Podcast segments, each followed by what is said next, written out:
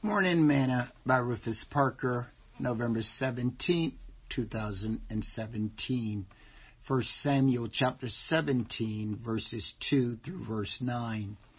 And Saul and the men of Israel was gathered together and pitched by the valley of Elah, and set the battle in array against the Philistines. And the Philistines stood on a mountain on the one side, and Israel stood on a mountain on the other side. And there was a valley between them. And there went out a champion out of the camp of the Philistines named Goliath of Gath, whose height was six cubits and a span. And he had an helmet of brass upon his head, and he was armed with a coat of mail. And the weight of the coat was five thousand shekels of brass. And he had greaves of brass upon his legs, and a target of brass upon his shoulders and the staff of his spear was like a weaver's beam, and his spear's head weighed six hundred shekels of iron. And once bearing a shield went before him. And he stood and cried unto the armies of Israel, and said unto them, Why are ye come out to set your battle in array? Am not I a Philistine, and ye servants of Saul? Choose you a man for you, and let him come down to me. If he be able to fight with me and to kill me, then will we be your servants.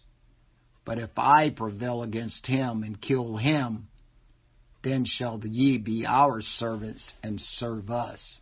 1 Samuel chapter 17, verses 2 through 9. Today's morsel. One thing that every Christian should be aware of is that your enemy is more afraid of you than you are of him. James says in James 2 verse 19, Thou believest that there is one God, thou doest well.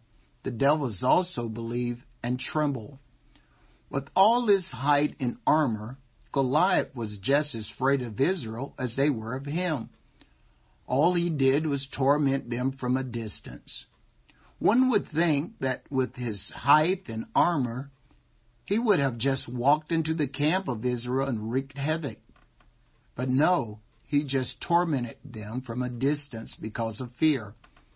The same way that Goliath wanted Israel to be their servants, Satan wants you to be his. You must use your sword, the word of God, and defeat him. Remember with assurance that greater is he that is in you than he that is in the world. Sing. Be bold. Be strong. For the Lord our God is with you. Be bold. Be strong. For the Lord our God is with you. I won't be afraid. I won't be dismayed. Cause I'm walking in faith and victory. Come on, we're walking in faith and victory. For the Lord our God is with me. Thought for today.